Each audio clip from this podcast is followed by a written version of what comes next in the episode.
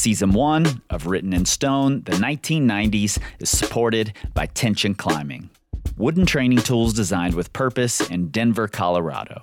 Use the code STONE, that's S T O N E, to get 10% off of your next purchase at tensionclimbing.com and to let them know that their support for this show matters. Not valid for tension board sets, hardware, or gift cards. Cannot be combined with other offers. Tensionclimbing.com. Mastery over success.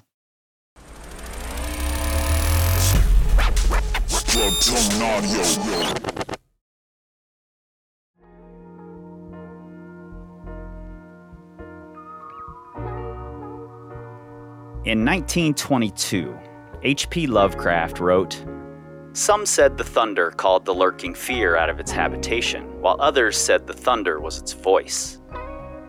If heaven is merciful, it will someday efface from my consciousness the sight that I saw and let me live my last years in peace.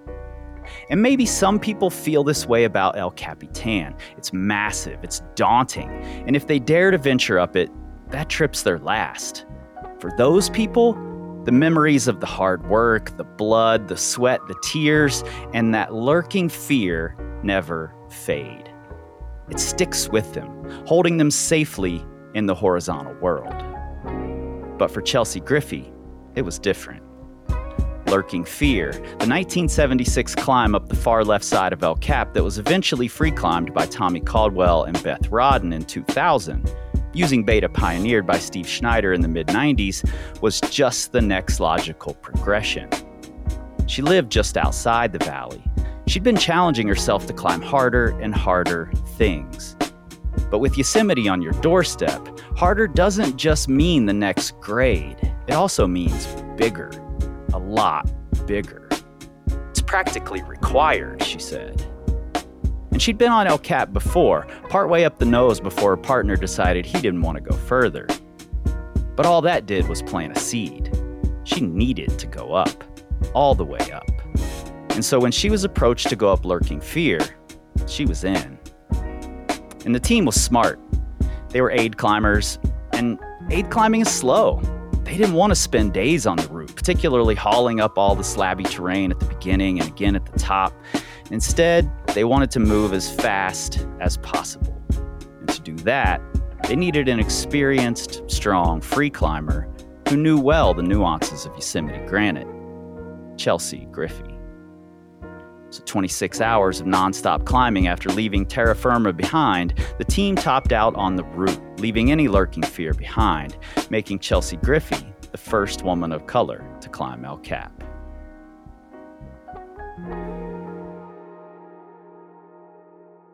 Chelsea, welcome to Written in Stone. Hello. I am I'm so excited to have you here. Uh, Betty reached out to you and connected us, and I have to say uh, a huge thanks to her. Yes. Yes. Myself as well. Before we jump into this, I have a, a pop question for you.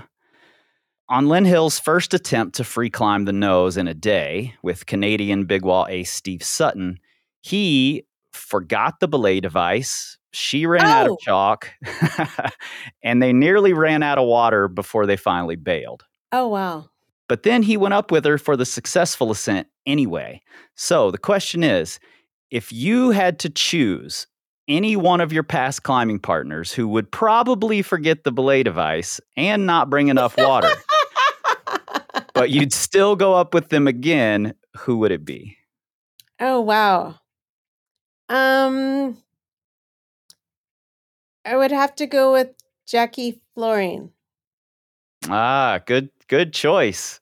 I, I imagine there aren't many people who know El Cap as well as she does, so that's a good choice.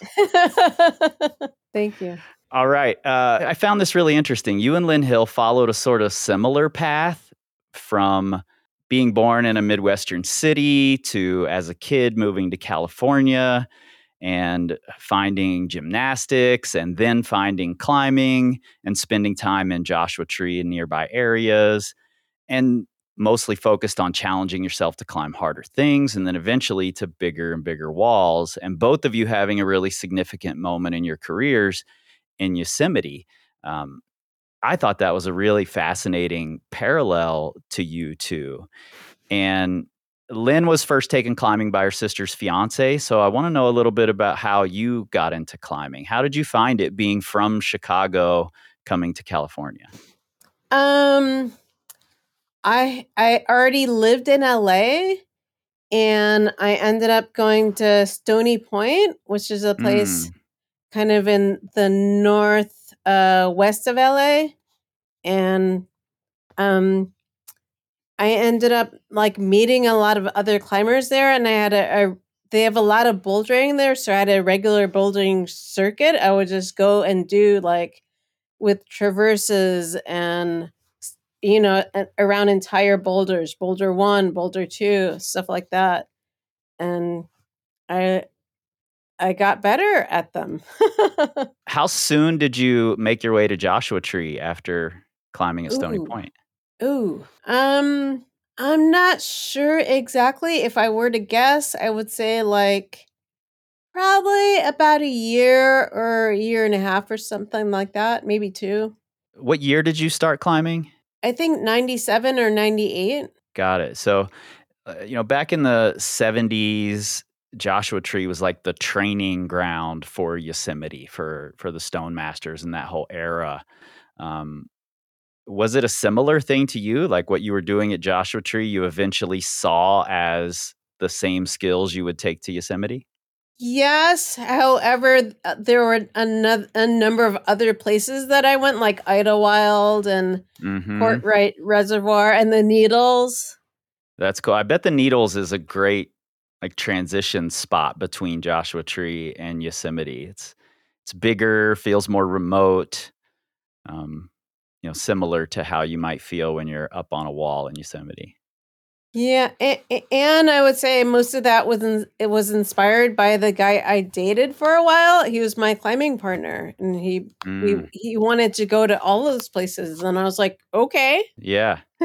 you were also a gymnast, so I'm curious what you brought over from gymnastics. You know, I was I was a gymnast as well, and I was a gymnastics coach um, before I started climbing, and Yeah, I, I feel like I brought a lot of the the mindset and the you know the training and the you know just being able to use my body in specific ways over to climbing. How about you? I would agree, and also I think like you always know where your center of gravity is and stuff like that. hmm I think that's super helpful because it seems like a lot of gymnasts become climbers, and a lot of, a lot of us that are not that tall. Like I'm I'm five two, Yeah, and yeah, s- so I, I think that helps. yeah. I think so. I think so. I've seen lots of gymnasts excel at climbing pretty quickly, and I bet a lot of it's what you're saying that you just understand how to balance your body at all times. Yeah. Yeah, such an important thing. When you were first starting, did you have a favorite style of climbing that you were doing between, you know, bouldering, sport climbing, crack climbing? Um, was there something you leaned toward? I would say bouldering and then crack climbing. And that developed partly because um again, not being that tall when you're climb crack climbing, you you can put the gear where you want to. Right, right, right. And on some um climbs with bolts, like the next bolt was I would have to do the crux and then clip. And then I was like, really? yeah, absolutely. I, I learned to climb in the Red River Gorge, and uh, the New River Gorge was also near me. And both of those areas had developers who were like six foot something Yeah. and they would put the bolts out of reach for even the normal height folks. So I got to experience some of what you're talking about. awesome. Yeah. Uh, who were you like looking up to when you started climbing? Lynn has mentioned that Bev Johnson was one of the women who were pushing climbing in Yosemite at the time. Um, and when you started, there were a lot more women doing it and, and really pushing limits. So I'm curious who you were looking up to. Oh gosh. Um, I would say Lynn Hill, definitely. And once I got to Yosemite, I remember Dan and Sue McDevitt. Oh yeah, Sue McDevitt. I totally forgot about her. Yeah. Yep. What a powerhouse. And she's not that tall as well. She's like five one or something. yeah, that's that's cool. I'm glad you brought her up. There uh, Yosemite has such a rich history of women that that I think often gets overlooked. And uh, Lauren DeLaunay Miller's book, I think it's called Valley of Giants. Uh, there Oh, was yeah. a, a profile on you in there. Mhm. Um, does a really great job of like pointing to some of those women that that history overlooks from time to time. So I'm glad you brought up Sue. That's awesome. Mm. Yeah, she's awesome. You've you've said before that that your your preference on big walls was to climb with other women, and I'm I'm curious why. Part of that is just because of the food. oh, really? Quite frankly. And because dudes often bring like Dinty beef stew or something, you know, a canned yeah. beef stew. I don't eat meat. Mm, And I'm like, uh, really? and, you know, part of it is just the, the com- company you keep and stuff like that. And also because my first wall partner was a man and that didn't work out, I was like, okay, I guess I'm over that. these these dudes aren't getting the job done, and they eat like crap. So I'm going with the women. Yeah. That's that's funny. There's like a I mean there's certainly a and I and I've been victim to this in my climbing career for sure. There's a bit of a like macho attitude about it and I think the like I'm just going to eat something out of a can, which I have done a lot of by the way. Um is probably part of that macho thing because you you certainly can eat better up there. Right? Yeah. And with the women, I remember one partner we got canned brie. Mm-hmm. And so I'm like, yeah. I wonder if a man has ever said, I'm going to take Brie up the wall. With me." I doubt it. I doubt it too. That's hilarious. I do remember a story years ago about uh, Randy Leavitt, and I don't remember who his partner was, but it was on El Cap, and they took up wine and wine glasses and um, and also took golf clubs and golf balls and were hitting golf balls off of El Cap and Oh, wow. you know, making it this whole like leisure time pursuit instead of a, a macho wall climb. oh, that's funny. That's hysterical.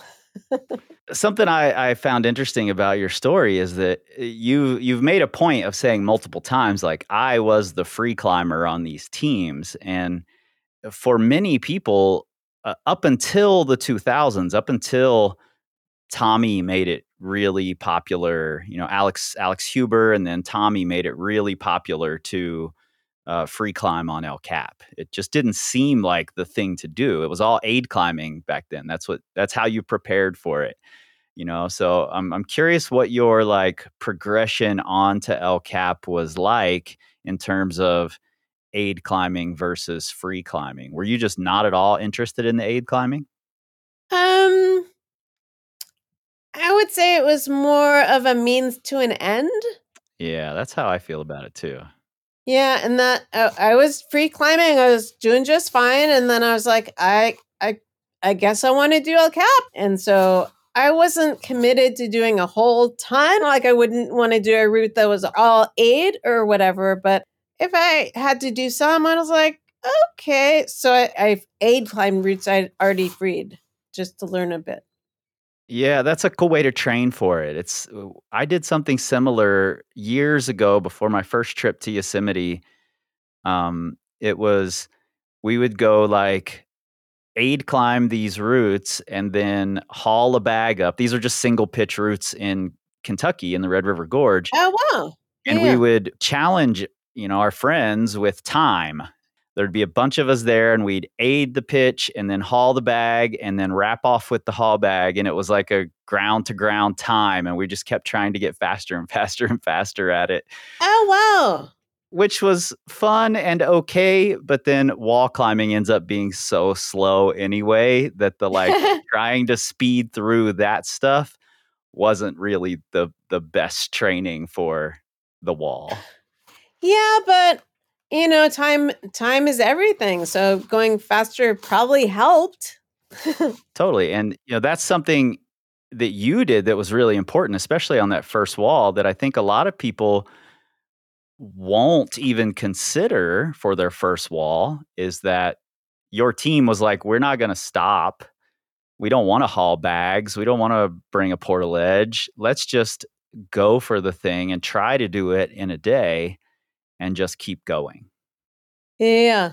I think it was the good a good call, but I wouldn't have known to make that decision. My partners were like, "This this is what we're doing," and I think they were disappointed that we didn't do it in under, you know, twenty six hours or whatever. Because Yeah. I think they wanted to do it in, you know, a day or something. Sure, sure. I get that. I, that's that's what we all want, right? It's we want to do we want to do the thing right now. exactly. yeah. Doesn't always work out that way though. Were you like around that time did you have wall mentors? Were were there people that you would consider a mentor up there? No, uh, th- there were other climbers that I knew had done it, but I, I didn't think to talk to them and be like, oh, yeah. That's something I find really interesting because um you know, Lynn Lynn her first couple times up El Cap also went with women and it was kind of a we're going to go up there and figure it out on our own. Wow. And I think that's that's really cool, you know, that that these women were banding together to get the job done themselves. Yeah, and and and most of the climbers that I knew personally were more like free climbing, Mhm. more free climbers. Yeah. How many more times did you do El Cap? 3 or 4? I think just three. Lurking Fear, the Salathe, and um um Zodiac? Did I did Yeah, you Zodiac, did yeah. Zodiac? Yeah. Yep. Okay. Uh, when you were done with the first wall, were you like never doing that again or or did you know you wanted to do it again immediately? I think I wanted to do again, but uh, do it again, but I hadn't really thought about it. Was I wasn't like, oh god, next route I'm doing is this. I was like, um, I guess I'll do one next summer. You know, no rush. Yeah, that's a cool laid back attitude. I guess that part of that probably comes from living in El Portal, right?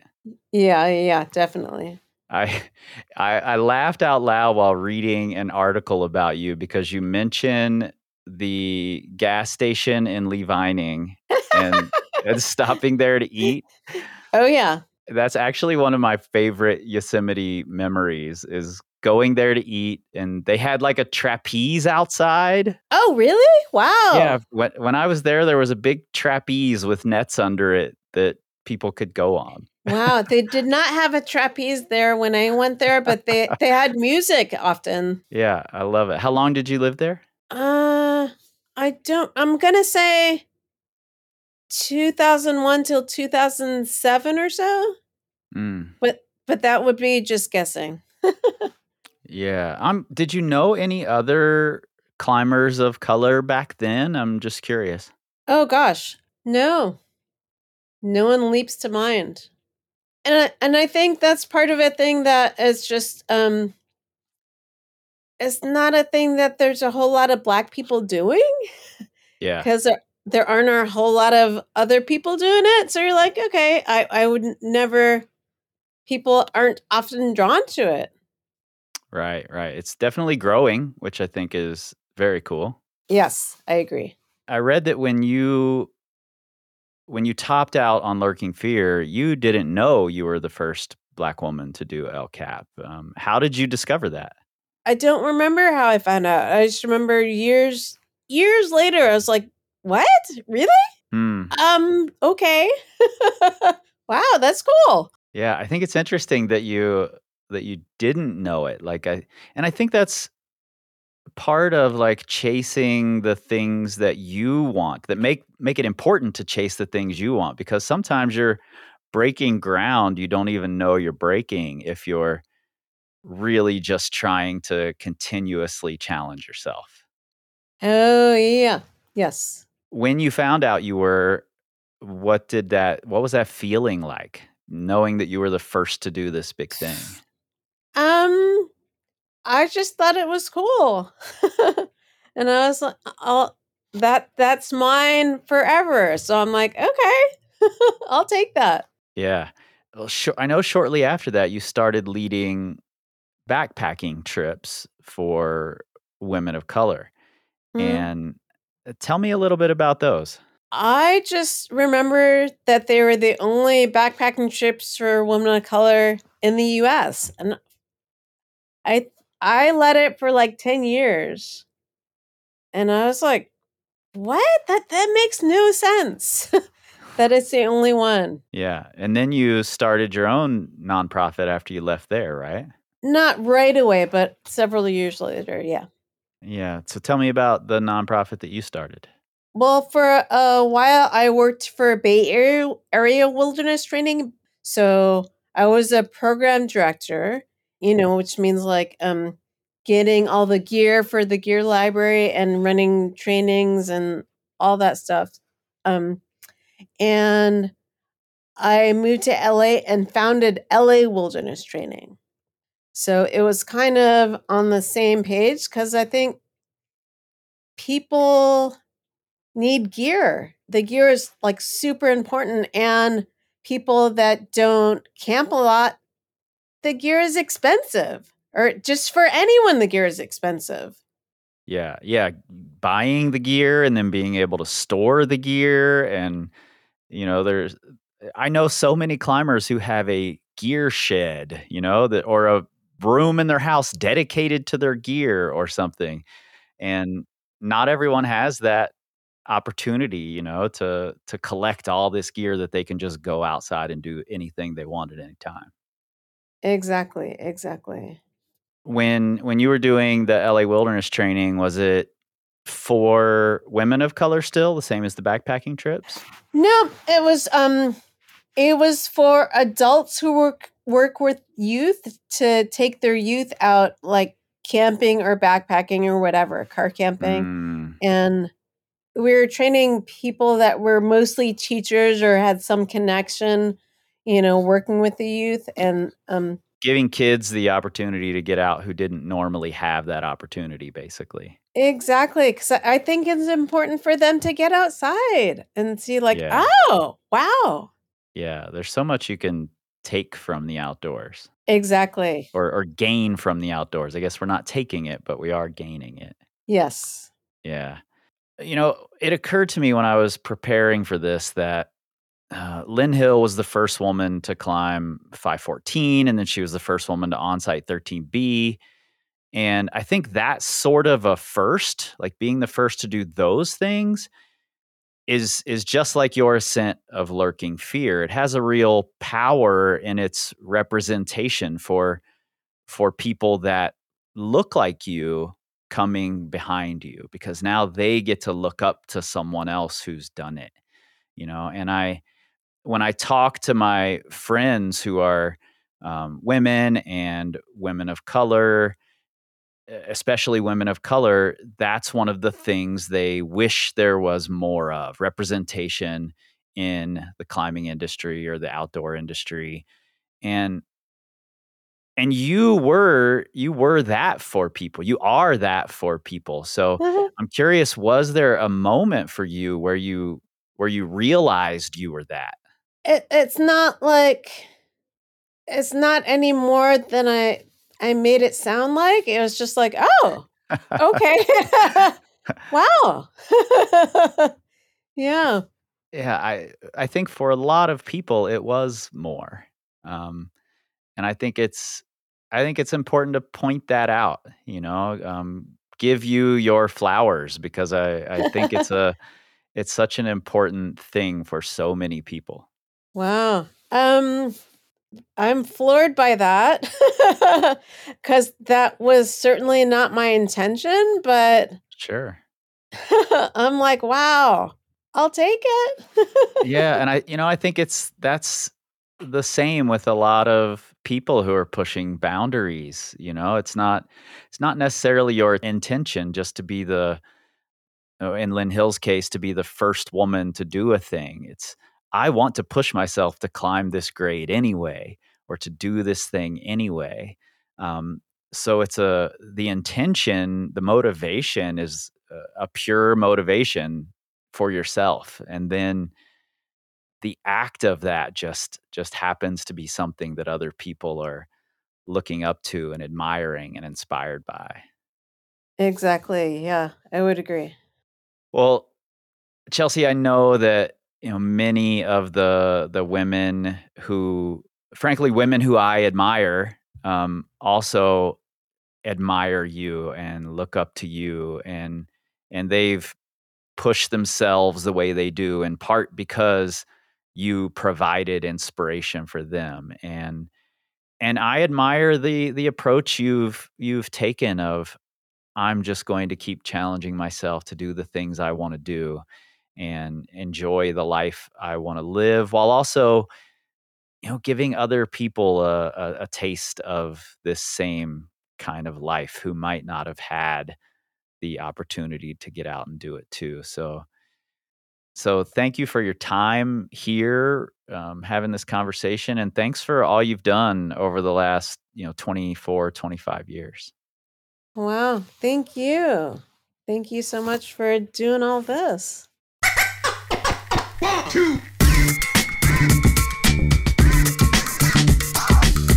Written in Stone is produced by me, Kris Hampton, with help from Riley Rush and Emily Holland for Plugtone Audio, a group of the best, most impactful podcasts in the outdoor industry. At the link in your show notes, you'll find all the things you expect, and probably some you don't, including links to find Lauren DeLaunay Miller's book, Valley of Giants Stories from Women at the Heart of Yosemite Climbing, that includes a profile about Chelsea. And look, this show is 100% rooted in the facts, but like Todd Skinner always said, never let the truth get in the way of a good story. And seriously, if you love what you're hearing, give us those five stars and a glowing review. The algorithm loves it, which means sponsors will love it, which means we can make a season two. And together, we can tell the stories of climbing's most important ascents, one decade at a time.